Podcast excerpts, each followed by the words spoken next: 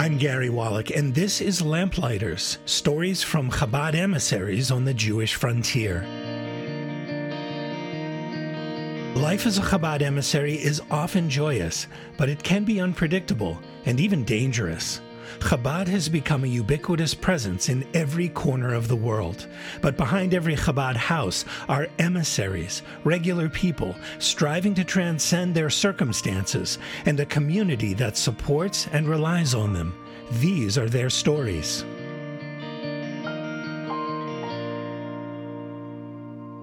In 1984, an as yet unnamed baby boy was born to a teenage single mother in Cold Spring, New York, and put up for adoption.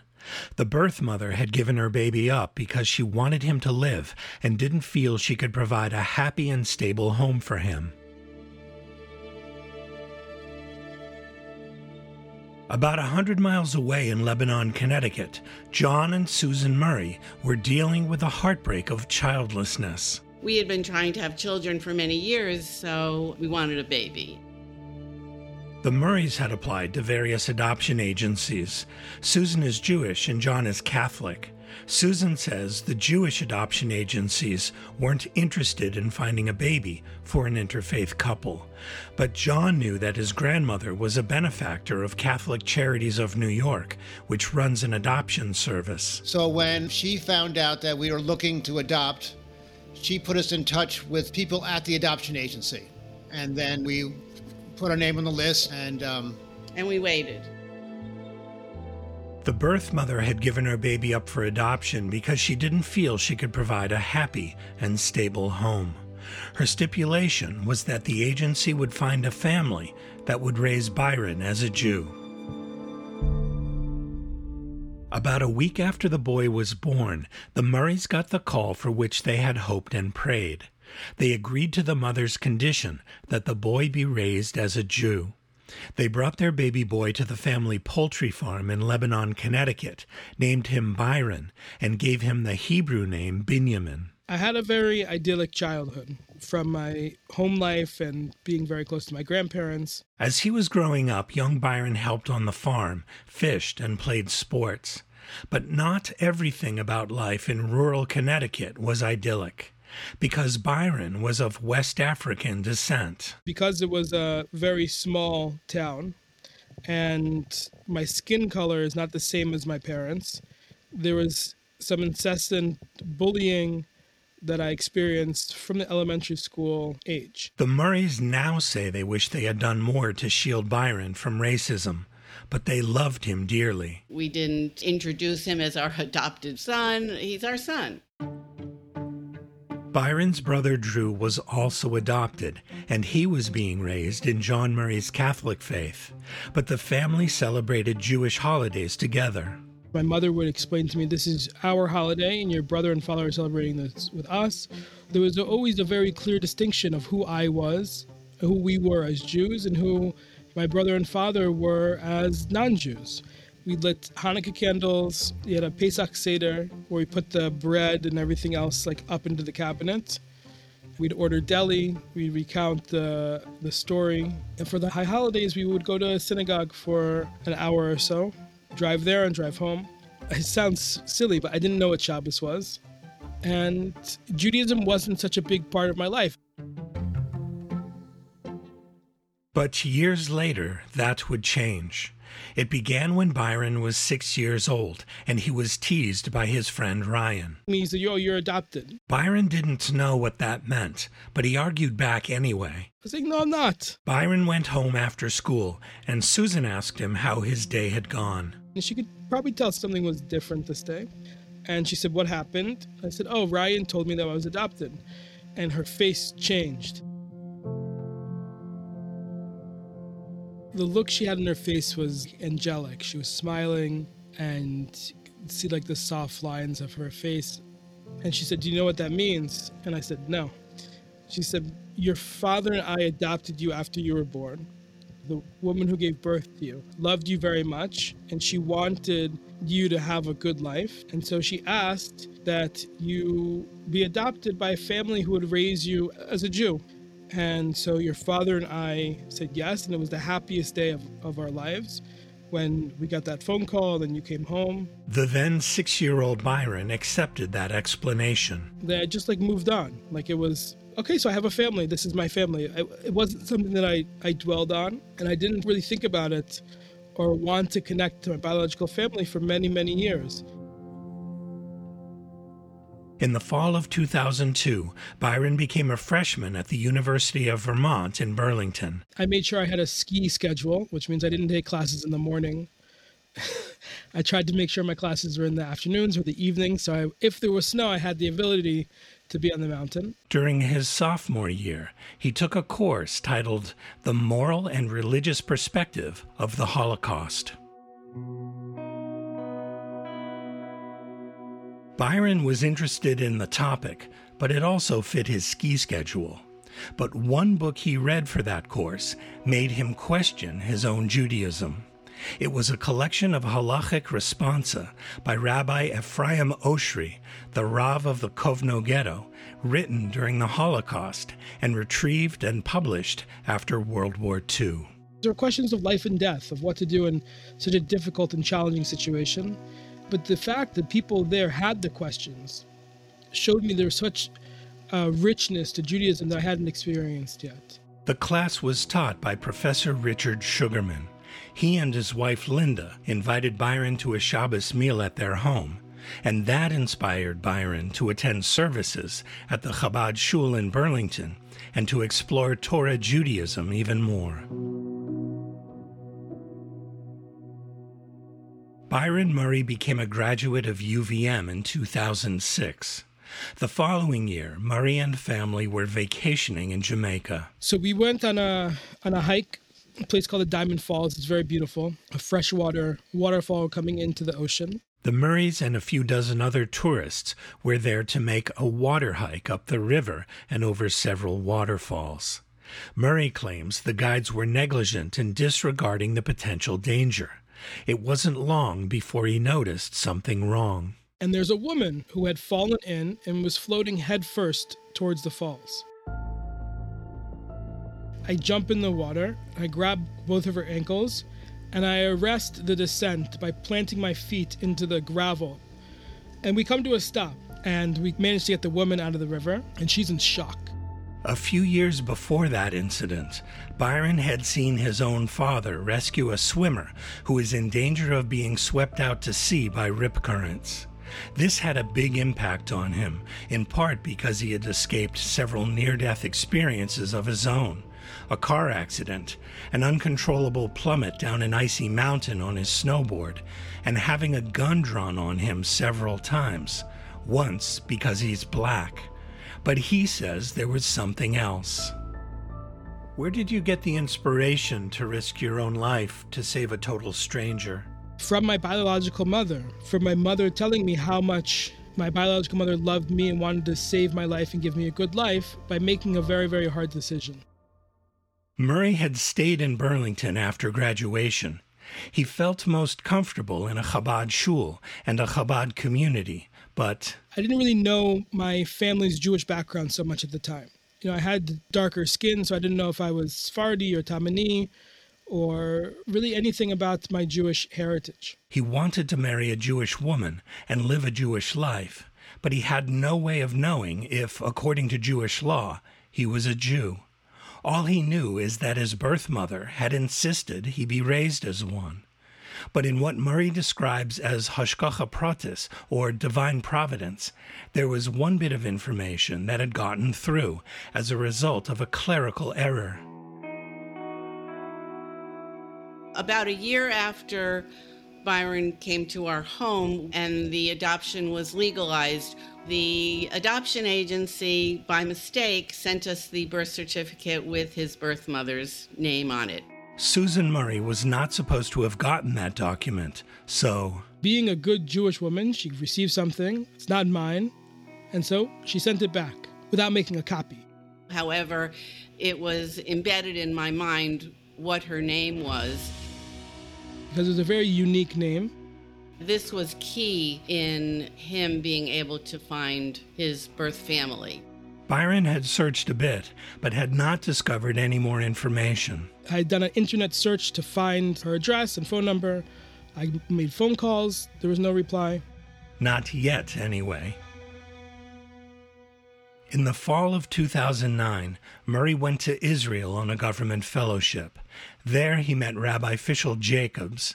Jacobs took to him right away. Personally, what stood out to me in his personality was his dependability, his responsibility. He looked like a solid guy. Jacobs studied Tanya with Murray, and they farbranged. Byron told Jacobs his story and that he wanted to raise a Jewish family. And in the spring, Fishel wrote up a whole brief, and we, we went to a Beis Din in Bnei Brak. I had already been living an observant life for five years, and we just wanted him to substantiate the information that we had. Jacobs and Murray went in front of a Beis Din, a Jewish rabbinic court. They submitted what documentation they had. My goal was to try to circumvent the necessity for him to do a conversion. Jacobs is trained in Jewish law and in Israeli secular law, so he knew Byron had a big challenge ahead of him. Any court, whether it's rabbinic or whether it's secular, they just need a paper trail. You know, it's just that simple.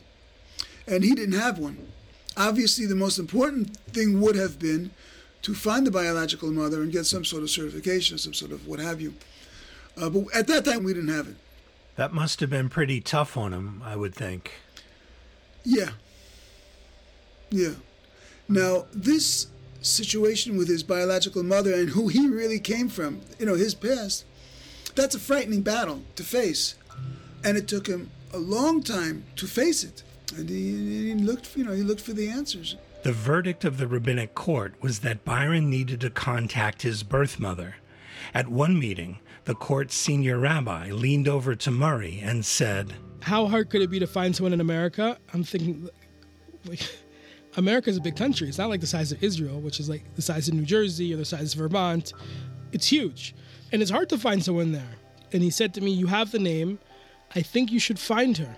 And you will find her. I'm thinking this is such a waste. Like, why did I even do this? And so after that, I just I dropped the whole thing entirely for about a year and a half.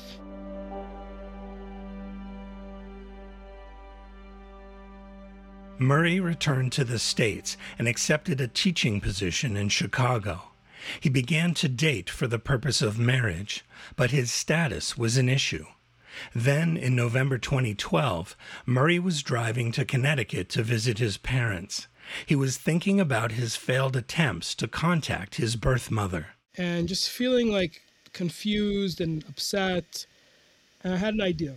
If my biological mother doesn't want to have a relationship with me for whatever reason, it's her business, then most likely my grandmother, her mother, would.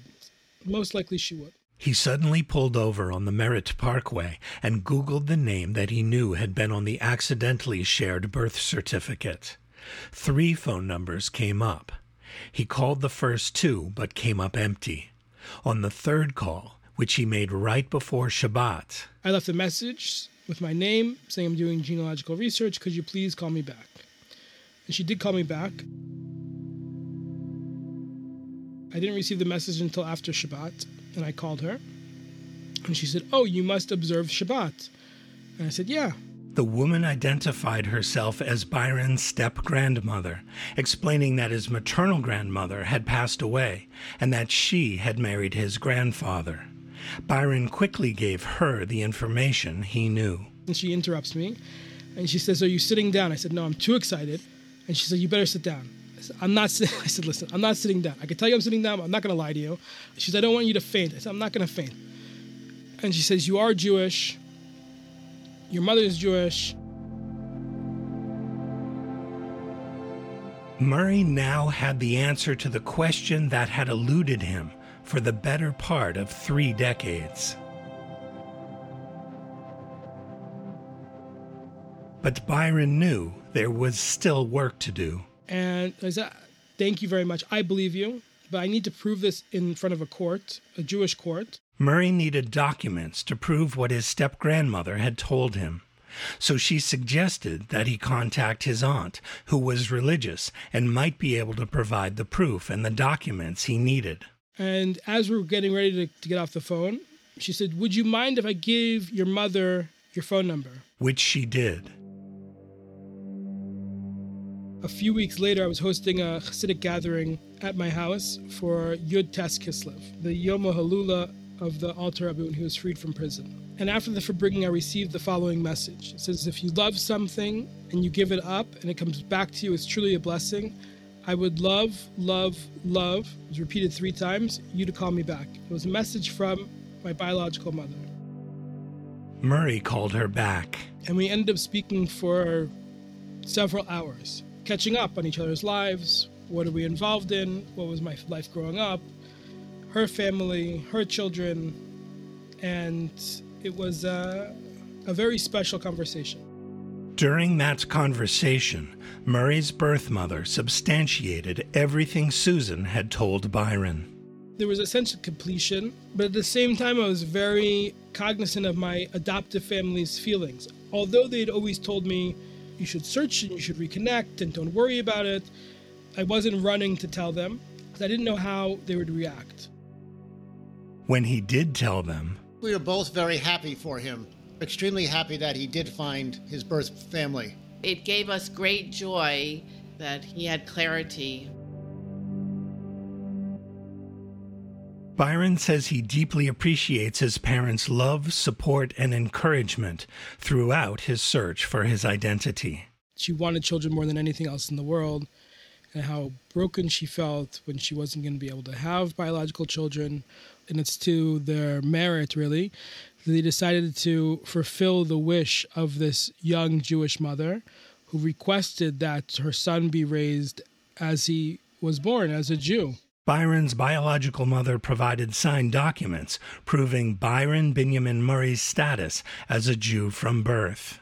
Rabbi Fishel Jacobs says the discovery marked the end of a very challenging time in Byron's life. It was an intense period. For me, Byron epitomizes facing your challenges. He's just, in my mind, just one huge bundle of facing his challenges and responsibly overcoming them. Murray attended yeshiva from 2013 to 2017. He married his bashert, Davida, in 2014. For the last four years, they've run Chabad of Middlebury in central Vermont, along with their children. Murray is now living the life he was meant to live. He says growing up in a loving household and learning from the example of his birth mother has informed his work as a Chabad Shliach in inspiring others to overcome whatever obstacles they face. You see every person as a story, that there's a tremendous amount of divine providence that we all have in our lives. And when we can look at life from that perspective, that we're able to overcome, to jump over from that, we're able to springboard on to many, many more things. John and Susan Murray moved to Middlebury just a few weeks ago. Their other son, Drew, is living there too. Benjamin says it's nice to be close to his family. And how do they feel about their son and brother, the rabbi? Fabulous. Fabulous, and I would also say sort of um, blown away. We always knew he was an outgoing and giving person, but to see what he's done as he's gotten older is just absolutely flabbergasting to us. Rabbi Benjamin Murray often mentions how much he loves and appreciates his adoptive family. But even so, he thinks a lot about his biological mother. Have you met your biological mother face to face? Not yet. Is that in the works, if you don't mind me asking? Um, so yeah, yes and no. I don't think that she's ready to meet me. It was obviously a traumatic situation, and I just don't think that she's ready yet. Are you ready for that? Yeah, but I don't want to push her. It's not my place to do that.